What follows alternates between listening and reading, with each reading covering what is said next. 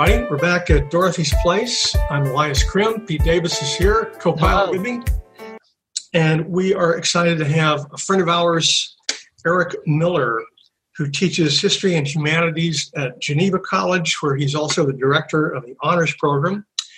And the three of us uh, were just hanging out together, seems like maybe a couple of weeks ago, in Louisville, Kentucky, where Front Porch Republic, an estimable uh, project, was hosting its 10 year anniversary conference with a guest star, and that was none other than Mr. Wendell Berry, uh, someone uh, whom we're all three uh, very fond of. So, welcome to Eric. Thank you for joining us uh, at Dorothy's Place. Thank you for having me. So, um, hello, Pete. Hello. What did, how would how would you guys describe the scene, the vibe for someone who's never been to a Front Porch Republic conference? It's kind of a special thing. How, you know, give me your your thumbnail description of it. Well, it's a it's a hard thing to categorize because it seems sort of academic and mainly civic and uh, with a diverse array of and people in terms of ideology. So I think it's a, I think it's pretty unusual for bringing all those things together in one place. It's kind of political. Mm-hmm. In fact, I think it's very political in its own way, um, but it's not predictably political, perhaps. Yeah. It, what do you think? It, it struck me as so you know in Washington I'm right outside of Washington every, and every and in Cambridge they both like talking about this thing which was you know bipartisan centrist compromise bringing the two sides together. And when they do that they usually bring like a boring member of the clinton administration and a boring member of like who was in like the hw administration. Right, and right. they talk about you know their purple uh, lives where they all actually think all the same things. And i always you know it's it's it's uh it's bipartisanship and compromise through diluting into nothingness. Yeah. Um, what was great about Front Porch Republic Con, it was truly bipartisan. Like Yeah. it was a room that did not. It Yeah. wasn't like one side and they tacked on like one person from the other side, or the other side and they tacked on one person from this. It was truly. It, it was truly like everyone from every version of thought, Yeah. and but what was amazing about it is no one diluted who they truly were. yeah. So, you know, we were at a table with some socialists. I saw some priests. I saw some Amish. I saw some, uh, you know, I think there were, there was a guy at our table who was into finding out home crafts that families could take on to preserve like the traditional family at home so it wouldn't have to interact with capitalism. There are right wingers there. There was, uh, there was a lot of uh, different people. And that's kind of the true way, I think, to do actual bipartisanship, which is we should come together on the things that overlap, Right. bring our whole selves to the table, and see if we can Yeah. move forward in the concrete on our overlaps, not dilute, compromise, give up on what we truly believe. And Front Porch Republic's a great example of that. Yeah, there was that great moment in Susannah Black's plenary where she it, she was articulating this post-liberal vantage, and then she kind of she kind of stepped back and and paused, and then she said, "I am not a conservative, you guys."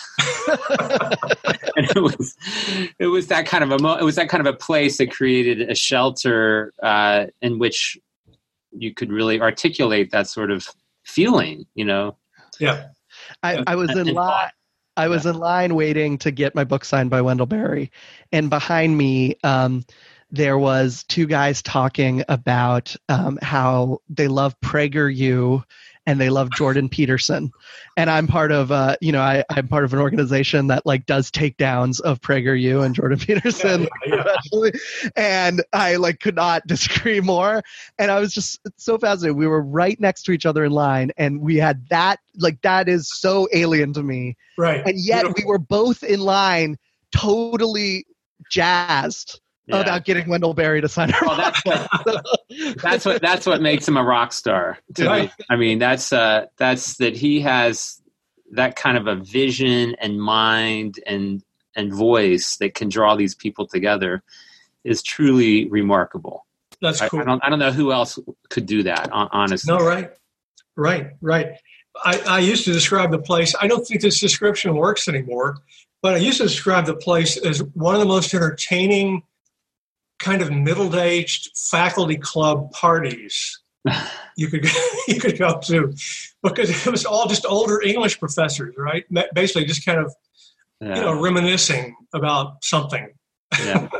but but this was different. Yeah. And in the mix, I actually ran into a um, to me anyway a, a well-known paleocon yeah. guy from like way over there. I was just astounded. We were just chatting happily. You know, this guy that's uh, you know on a completely different planet, but well, that's Bill uh, Bill Kauffman who was there. I think he's the one who says that he's so far to the right, or somebody's so far to the right that it actually embraces the left. And I think right. there's that kind of that yeah. kind of thing going on there. Yeah. No, no, yeah, exactly, exactly. You know, um, what do you guys think of the idea that there is this kind of odd thing about Front Porch Republic? At least the um, the content on the um, on the website. I, I wonder if Wendell Berry isn't really more radical than many of his admirers, which is a little bit of what we were just suggesting, perhaps. You know what I mean? When you really look at the history of this guy and that, that recent Nation article that were, was sketching out all of his opinions over so many decades, mm-hmm. he, you know, he, he, doesn't fit in in this uh, any version I can think of, really, of what is now left of the so-called conservative movement.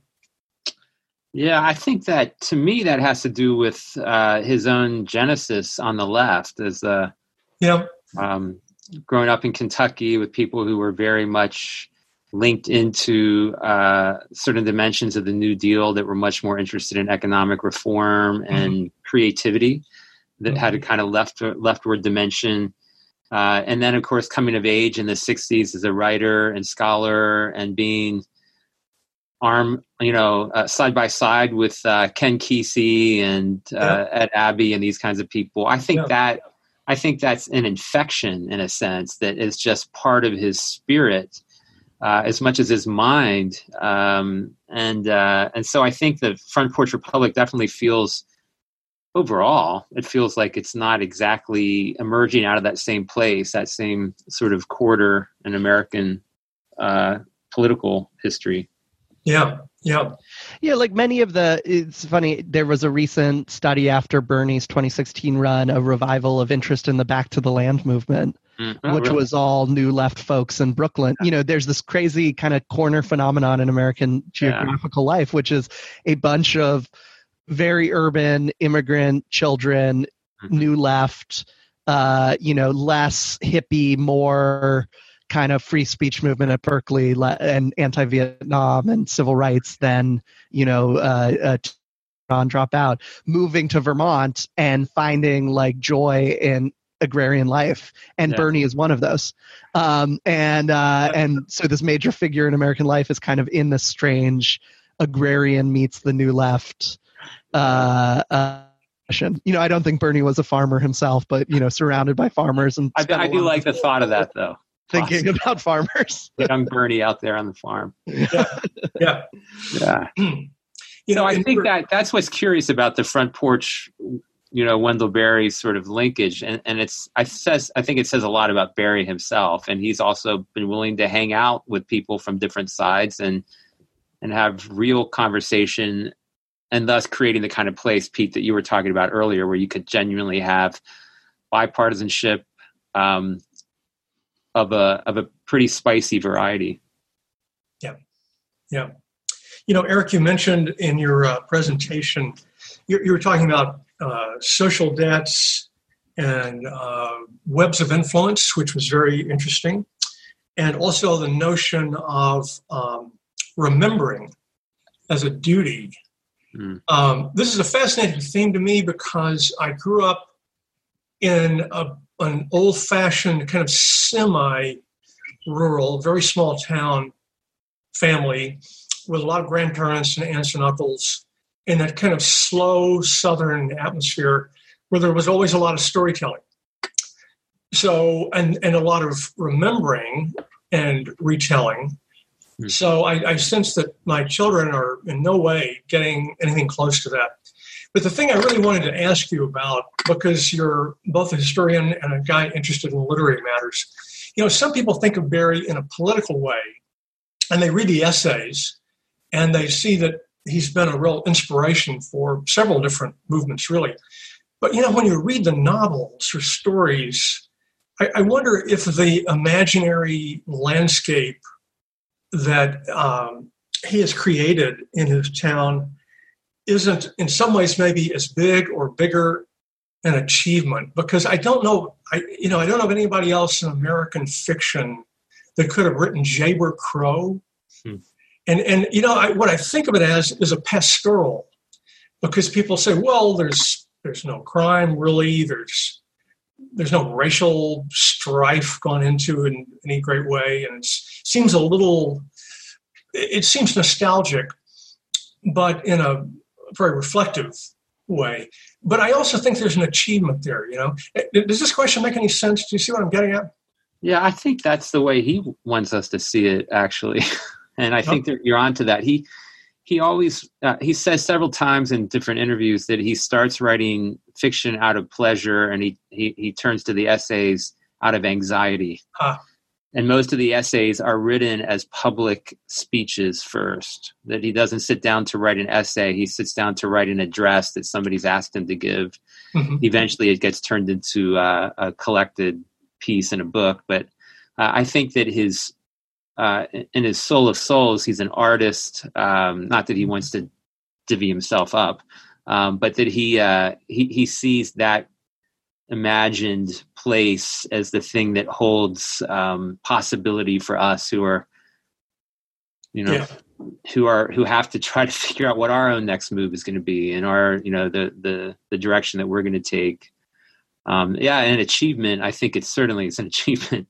I was um, I was reading the first volume of uh, collected that the Library of America did for his, uh, a fiction for a review essay I wrote in Commonweal, and it occurred to me that what he had really produced was a kind of fantasia, hmm. uh, this sort of multi-formal sort of evocation of this place of Port William. There's a couple plays about Port William, poems that are that hmm. that center on Port William and have these characters in it, and then there are the the longer, you know, the novel length stories and then the little short stories. And so you move into it in a way that has this depth and these layers. And like you said, it doesn't seem, uh, it does seem pastoral, but I think he's completely in control of that. Um, mm-hmm. I think he's very aware of what he's doing in terms of genre, in terms of literary traditions. Uh, he, he, starts out much more of a modernist writer, writing in all the different shades of gray that we associate with 20th century fiction. Mm-hmm. If you mm-hmm. read his first version of Nathan Coulter, hmm. um, but he takes a turn, I think, because he's trying to evoke something profound about the cosmos that the modernist vision doesn't permit. And so it takes him in the direction of something that's much more mythical. Um, oh. Yeah. Mm-hmm. So I think there's this mythic, there's a self-conscious mythical quality to his to his fiction that he thinks we need somehow. Yeah, yeah, and of course, great writers do this. Whether it's uh, Yoknapatawpha County for Faulkner, mm-hmm. yeah, or Narnia, or you know, you can go on and on. But yeah. you, in some way, you inhabit this world. You know, right. it's the great thing about this kind of great writing mentally you're just transported and and uh, it becomes a kind of a social imaginary for you, you right know? right and i think one of the great things about the the work that i got to do for the address at the front that i gave on Berry at the front porch republic which was on Berry as a member of a community of writers was i got to revisit again how deeply um, scholarly in a sort of small s scholarly way he is about writing and the community of writers that he's indebted to. Uh, and he doesn't. That's not something that the first. That's not the first thing that one thinks when one reads Berry. Um, and it's interesting how he's kind of semi-masked those influences. I think that's another kind of tribute to his genius. Uh, that he's the influences are there, but he's he's uh, he's doing something that has that is only him. That's yep. only that's, yep. Uh, but he really does. He's very aware of of all of these, you know, these past participants in this in this stream that he's part of. You know. Yeah. Yep. Exactly. Um, let's see. Well, maybe maybe uh, should we go? Should we jump back a bit to to Lasch? Sure. And maybe contrast these two figures. Um, and you've done a wonderful uh, book on Lasch, and you have written on him, spoken on him. Is he is he still kind of in the conversation in some way? And how would you describe his uh, legacy at the moment?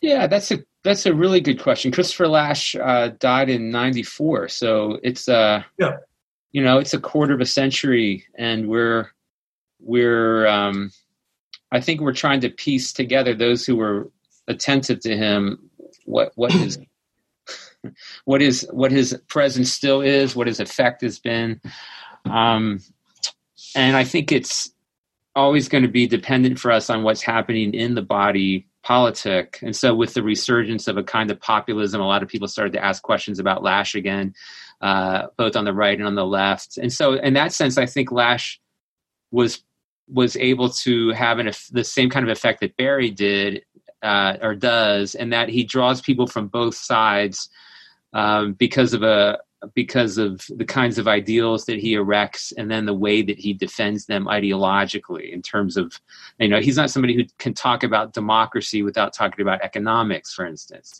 and he's not somebody who can talk about democracy with also without talking about marriage mm-hmm. and so that gets him in trouble with with either side that he's appealing to.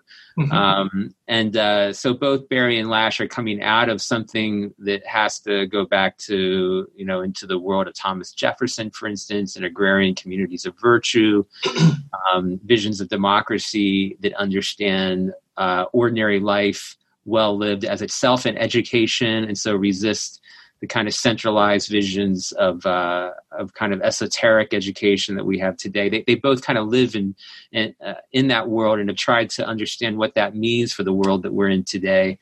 Um, and so I think it, it ends up generating a lot of interest on on both sides. Um, but the thing about people who are past who are who are dead is that it's up to those of us who are alive today to keep them with us. Mm-hmm. and that's uh, you know that's the tricky thing with someone like Lasch. There's just not a an easy category that he's that he's going to fit in um, ever. Yep. And so uh, you know there has to be that task of and you started this, this conversation out uh, the task of re- remembering. And the and in this in the kind of literal sense that you have to reposition the person within your membership. Um, and i think that's the you know that's the task of journalism and writers and scholars for sure. Uh, two questions um, one very uh, specific and one very broad on just kind of orienting listeners to Lasch. Yeah. Um, the very specific one that's always of interest to me is that Cornel West yeah. um, said in 2011 that like to Robert George in a conversation. Um, uh, oh, what you're saying reminds me a lot of that w- wonderful Christopher Lasch, and everyone should read Eric Miller's biography of him. that was the um, highlight of the should, whole reception of the book, by the way. Yeah, everyone should read a lot more of Eric Miller, um, and so I'd love to hear what um, what you know your experience of that and what you think uh, that kind of left wing legitimate legitimizing from Cornel West, yeah. and then to broaden it out beyond that, um, just kind of you know uh, uh, name checking. Uh, for listeners who aren't fully aware, could you give kind of a broad outline of what are the things that lefties get excited about with Christopher Lasch? What are the things that conservatives get, and how does he kind of sit in that middle, left conservative middle? So um, I so, hope he transcends it. Yes, or transcends it in the middle of it. No, he's he's uh, uh, Lasch was a kind of Aristotelian in his in his the way his mind worked. You know, he the golden mean, the tension was key for him. That you you know you're in the right space for Lasch when it doesn't quite feel.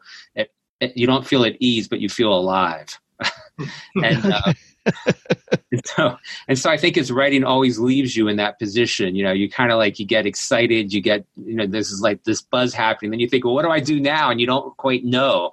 Mm-hmm. Uh, and he thought that that's the way good essay writing always proceeded. Was if you start out knowing where you're going to end up, it's not real writing. You know. So I think his politics feels like that. But yeah, I, you know, like I.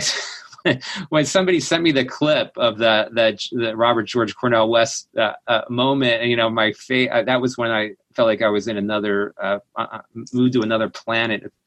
Um, but it was interesting that it comes up in the context of what West and George are doing, um, which is trying to keep up the possibility of deep engagement at the philosophical level about the things that matter to us as Democrats, uh, people who are trying to live in a society that we ourselves uh, are responsible for.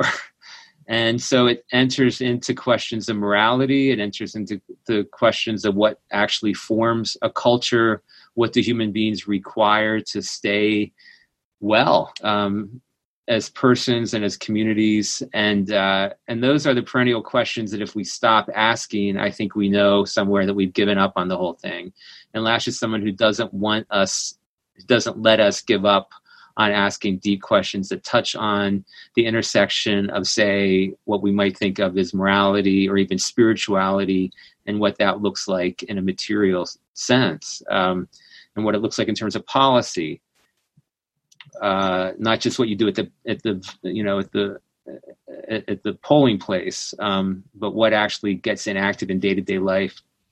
So, um, so I think that uh, I'm sorry. The second question was what does la- what do people see on the left and the right about yeah. Lasch, what, what, do they? Just just an introduction for yeah. yeah well, Lasch Lasch was uh, Lasch was born two years before Berry, and so he's coming of age in the same moment. His parents were uh, both very politically active. His father was uh, the, uh, uh, an editor who wrote editorials for the Chicago Sun in its early years as an oppositional paper to the conservative Chicago Tribune. Uh, he wins a Pulitzer Prize uh, later in St. Louis um, for his editorial writing during the Vietnam War. so he's coming out of this left liberal tradition out of Nebraska himself. Uh, he was wow. born, okay. he was born in Omaha. His father's first editorial it's, job. It's starting to come together now. Okay. Yeah, his father was an was a was a journalist and editor for the uh, Omaha. Is it the World Herald that William Jennings Bryan was the editor of? Oh. Uh, and his mother had a PhD in philosophy from Bryn Mawr. So uh, he he he was raised in a home that was militantly. Uh, he says, um, well, not militant. Was very much on the left and was very much kind of post re- post-religious, post-Christian. Uh, thought of himself as an atheist as a young guy at Harvard, uh, as an undergraduate, and then um, after the the Cold War starts to thaw a bit, and he's receiving his uh, PhD, I think, in 1962 from Columbia in American history. He finds himself drawn to the to a lot of the arguments coming that are emerging from a, a place further left than they had been during the cold during you know, during much of the Cold War. He reads people like Dwight Macdonald. Um, he's uh, a friend of um, Staughton Lynd, who was a, a, who was one of the intellectuals on on the left, and he gets very he becomes to make a long story very very very short. He becomes a Marxist uh, and he's influenced by Raymond Williams and E.P. Thompson, the the Frankfurt School, Adorno, um, and so uh, and so he he really embraces the idea that democracy requires small scale communities uh, that are involved in their own economic well being, welfare, the small scale communitarianism of the left in a very uh, in a very ardent way.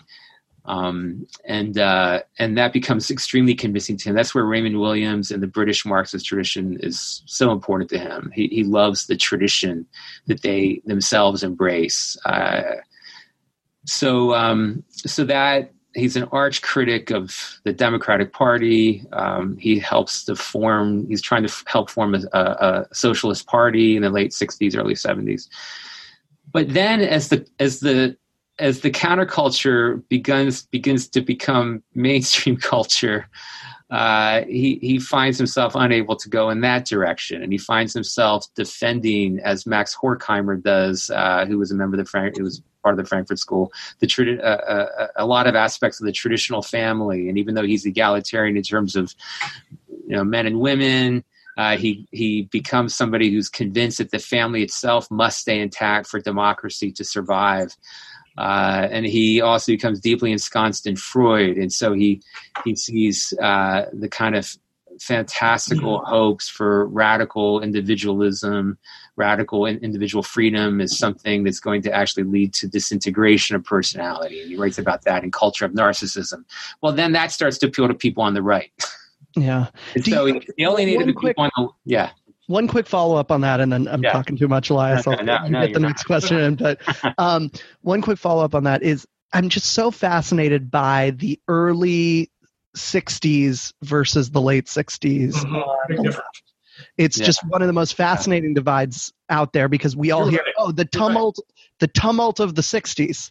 Yeah. And I, am partially moved by this because I had a dad who was who was very early 60s, um, and you know the early 60s folks are all saying my heroes are Martin Luther King, yeah. Cesar Chavez, uh, the Berrigan brothers. You know, um, uh, you know the should we be experimenting with this participatory democracy, infuse Marx into the democratic tradition? Um, uh, you know, C. Wright Mills, all this stuff. Even Paul Goodman.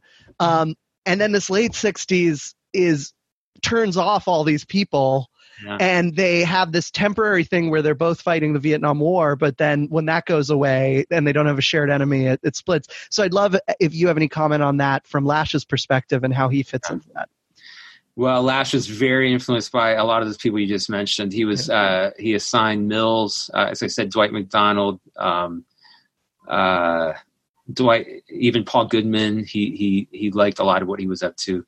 I think that I think what we're running into is something to the extent that generation means anything. I think something like a generational consciousness was really shifting, and he was much more connected to the sensibilities and commitments of his generation. And I don't say that in a kind of there's a way to take that that's kind of superficial, but I think there's something profound going on here. That there's a certain dimension of reality itself that each generation actually has some sort of access to by virtue of where they were where they were where they were raised what they imbibed mm-hmm. um, and i think there was a lot that he had experienced growing up when he did with those whom he was with that led him to hold on to things that were being much more rapidly dispensed with by people who were coming up another 10 years on so for instance lasch uh, was very influenced in college by reading.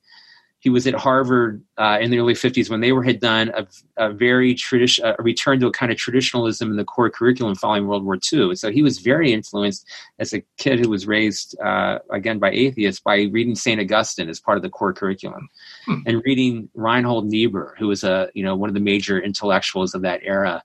Um, and I think those kinds of influences uh, stick around, uh, you know, to people at a certain point, a part point in terms of their formation. Um, one one historian of the New Left makes a, a, a guy named Doug Rossinow makes an interesting point that a lot of people in the early '60s were very influenced by religious, self-consciously religious visions of community Yes. Um, and so a lot of these people, he studies the University of Texas, and he sees that a lot of these groups are starting in YMCA's and places like this where they're reading self-consciously religious thinkers, uh, and that he he shows gets shocked by that, you know, by that by the time you get to the end of the 60s. Um, so I think Lasch just felt a kind of affinity with that that that that sense of the world that he had grown up in in the post-war period we don't have you don't have access to that if you didn't grow up in it. Yeah, you can, right, you can right. do your reading of Reinhold Niebuhr, but it's a generation. It's a little bit older than me, but not by a lot. In my senses, it's that that post-war generation of the middle and later 50s that still felt some kind of s- sense of responsibility, civic yeah. obligation, kind of a high-minded approach, while also being on the left. Yeah. Um, you know, the Port Huron statement, the SDS's founding document. Yeah. You know, it's a very, very lofty kind of thing. Contrast that with a manifesto from Woodstock or something, you know? Mm-hmm. I, and in fact, Eric, I thought you were about to get to culture of narcissism as a way of yeah. kind of, uh, going on from Pete's point about the later 60s. Does that, does that tie in about this time or, or a little later? Yeah, so the book comes out in 79, but he's starting to move in this direction by the early 70s. And um, as he sees the direction that the new left is taking, it causes him to revisit a lot of his convictions and, and ideas. And I think really his sense of possibility. He also says pretty forthrightly that uh, he's in the business of being a, a, a, father at this time. And he's, uh, his, so his children, I think his oldest child was born maybe in 59 um, so he's he's his children are becoming teenagers, and he's he's not impressed with the general possibilities that they're facing in in almost any way, whether it's interpersonally, you know, um, intellectually, philosophically.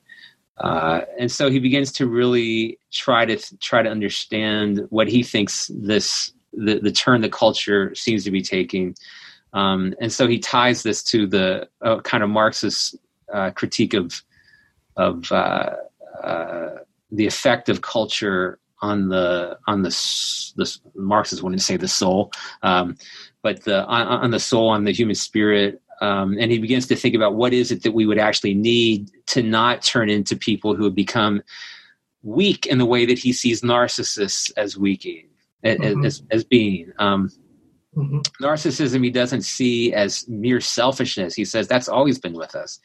The the thing about narcissism is it's a weakening of the human self so that it's unable to stand in the arena and say what needs to be say or even more troublingly see what needs to be seen and then say what needs to be said for the sake of civil society for the sake of human decency hmm. um, and so his his the book uh, uh, a culture of narcissism is very much i mean it's been accused and i think in some ways with some justification as being way too deterministic in terms of the economy's effect on on on, um, on human personality. But uh, but he and this is why he's so troubled by the directions the left becomes more interested in identity politics. He says, no, no, no, we need to go back to class. We need to go back to economics. We need to think about restructuring society in such a way that we can have healthy human beings again, who are thus capable of resisting the tyranny of uh, centralization, authoritarian, new, the new authoritarian forms that he sees emerging uh, by the time we get into the 20th, you know, into the late 20th century. Yeah.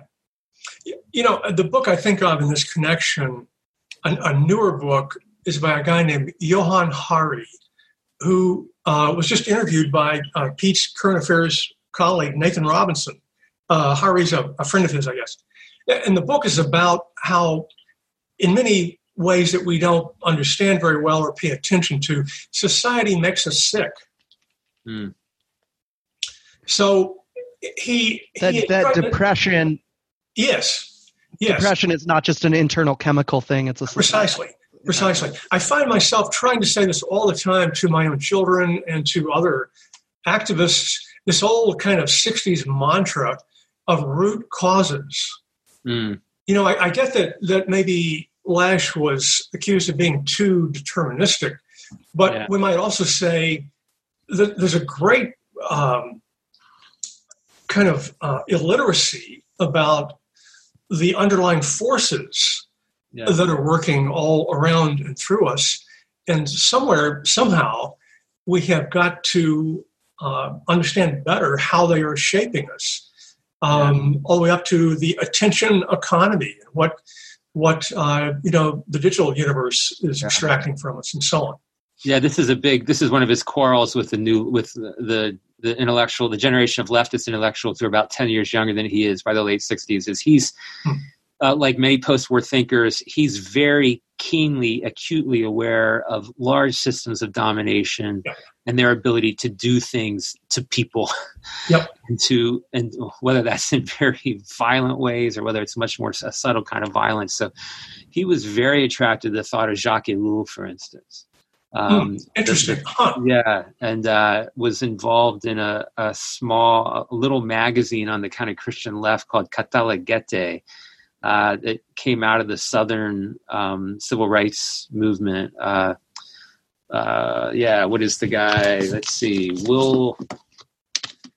Yeah, Will Campbell um, was one of the guys who was involved in this. But the, and so Thomas Merton, uh, and this is again where it comes back into Berry. You know, you come wow. into Berry. This is the, the, world that Berry. I mean, Merton was involved in this mm magazine. Mm-hmm. Um, it came out of Berea College, if that means anything to you in Kentucky. It's a kind of work uh, it's a it's a college dedicated to helping the people of Appalachia. It's in Eastern Kentucky. It's okay. a work, it's a work yeah. college. Yeah. Um, and, uh, James Holloway was the editor. He was a theologian in the in the uh, uh kind of neo orthodox vein.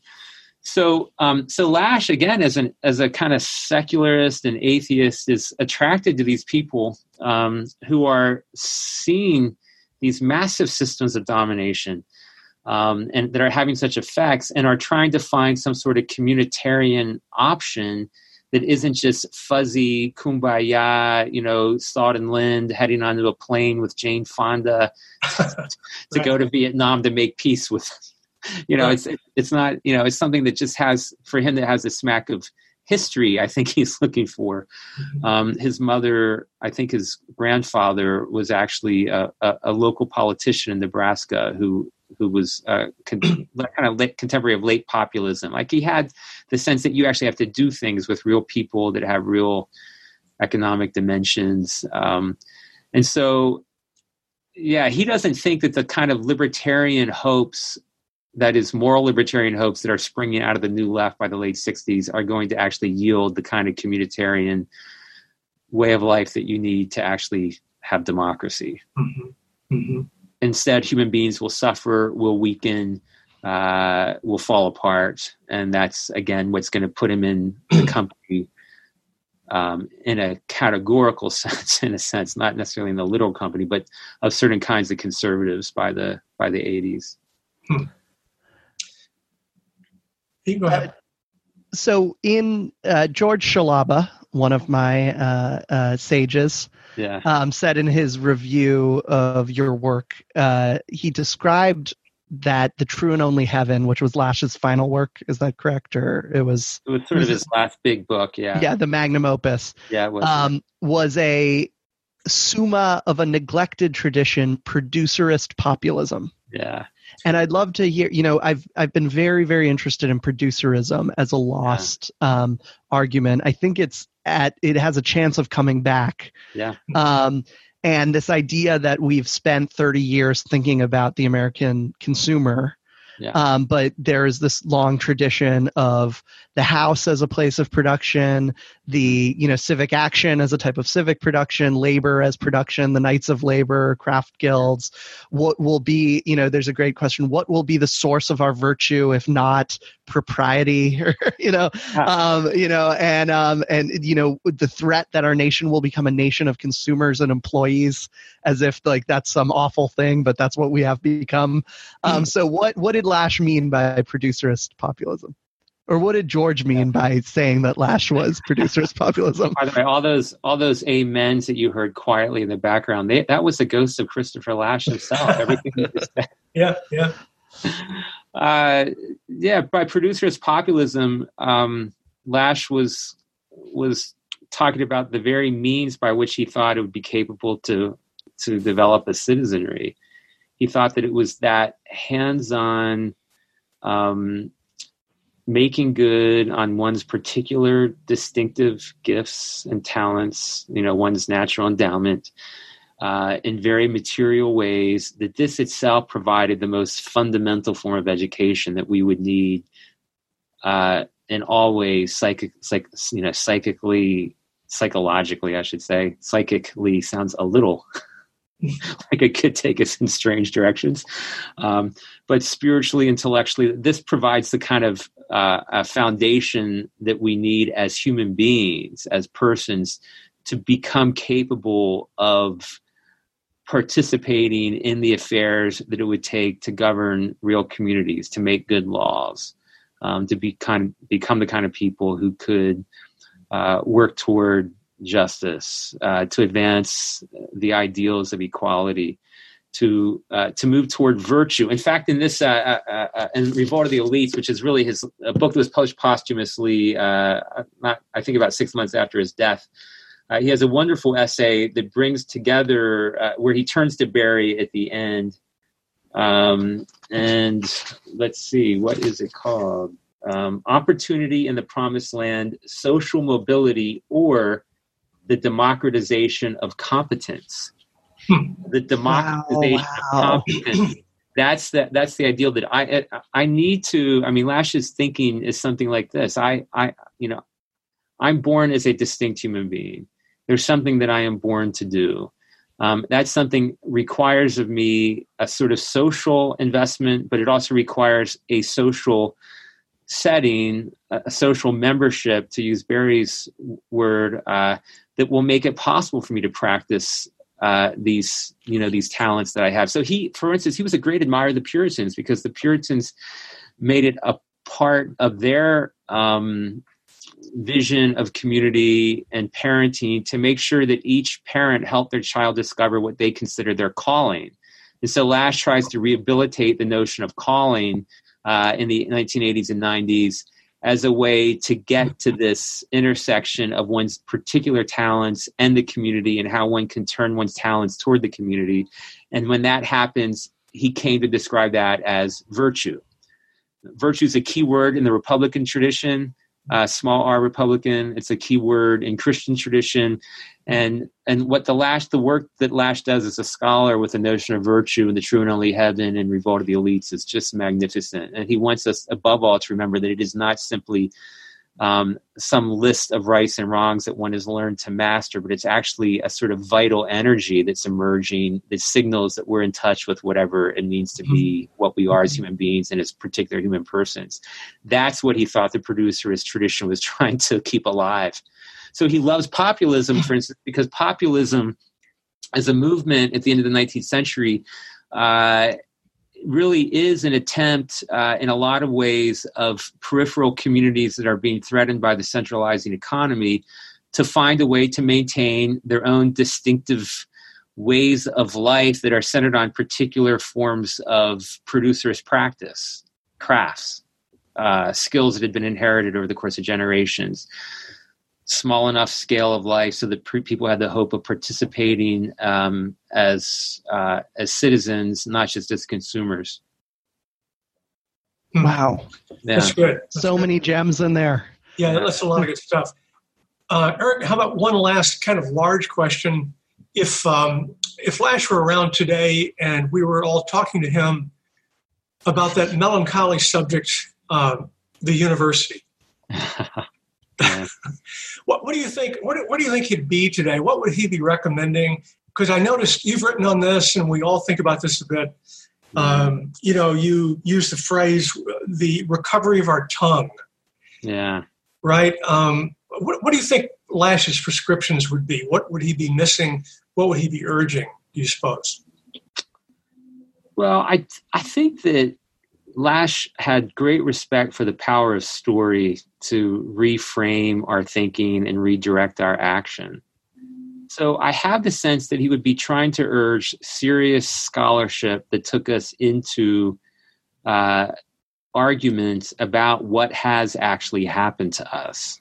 That is, I, I think that what he would think, I think that what he would, where he would be trying to go is opening up space where people with genuinely different ideas about the nature of reality itself um, could could could really have it out. I mean, he wanted the university just to be a sphere of contestation.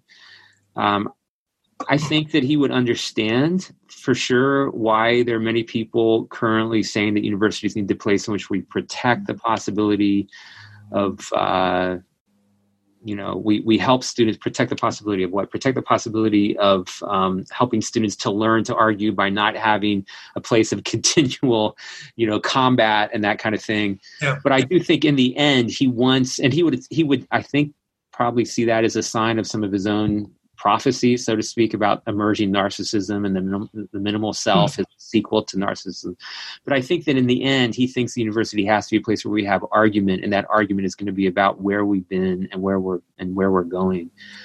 Um, and I think that apt, absent that kind of argument, he's he's afraid that we're turning to something that's less than truly liberal, that's that's less than free, mm-hmm. um, and thus endangering democracy itself. Um, so I think I think his focus would be on faculty culture. I think he would think that you know how do we know what we're going to do with our students if we don't ourselves have a good idea of what we need to be doing as scholars ourselves and as, as teachers. He took teaching very seriously. Uh, mm-hmm. he wasn't. I'm not saying that because he was any kind of an elitist who disdained students. That's not at all the case. But he did think that the the intellectual vitality of the faculty was really where things had to begin. Um, Interesting. Yeah. yeah. Eric, by the way, what uh, just for the road? What what are your uh, next projects? What are you working on, and what might we see from you next? Yeah, thank you. I'm uh, I'm working on a study of the rise of the new localism, actually. So I'm trying to, and I'm I'm using uh, Wendell Berry as a kind of organizing um, figure in this because I, uh, he corresponded. He's a very disciplined correspondent, and he received thousands, thousands of letters from people across the same spectrum that we were talking about at the start of this conversation. And so you have an interesting way of trying to gauge what the geography of the new localism is by reading his correspondence and, and kind of judge, gauging his response to them. So I have a study that's underway where I have uh, a kind of ongoing story about Berry, and then an ongoing story a series of stories about the different kinds of organizations and groups and circles uh, that um, that find Berry an interesting or perhaps an important person. And I try to tell their stories and, and kind of surrounding vignettes. Um, so that's one thing. And then I have a more kind of philosophical and literary project where I'm trying to understand the relationship between language um, and and place and human identity. So how is it that we're formed, and what's the place of language um, and the intersection of language and location, language and place, and and how that affects who we are as persons and as communities. Marvelous. Sounds good. Sounds good. Yeah. Thank you. Pete, any final thoughts? Before we go, can I just ask a quick question about that yeah. new localism uh, project? When did it, you know, I when did it start? Uh, the the most recent uh, bubbling up. Has it always been going on, or was it, you know, in the in the late 2000s, early 2010s, and and what what was the thing that made people start seeing themselves as part of this? And you know i i know the front porch republic story of you know there's Bill Kauffman there's chuck marohn of strong towns there's front porch republic being launched.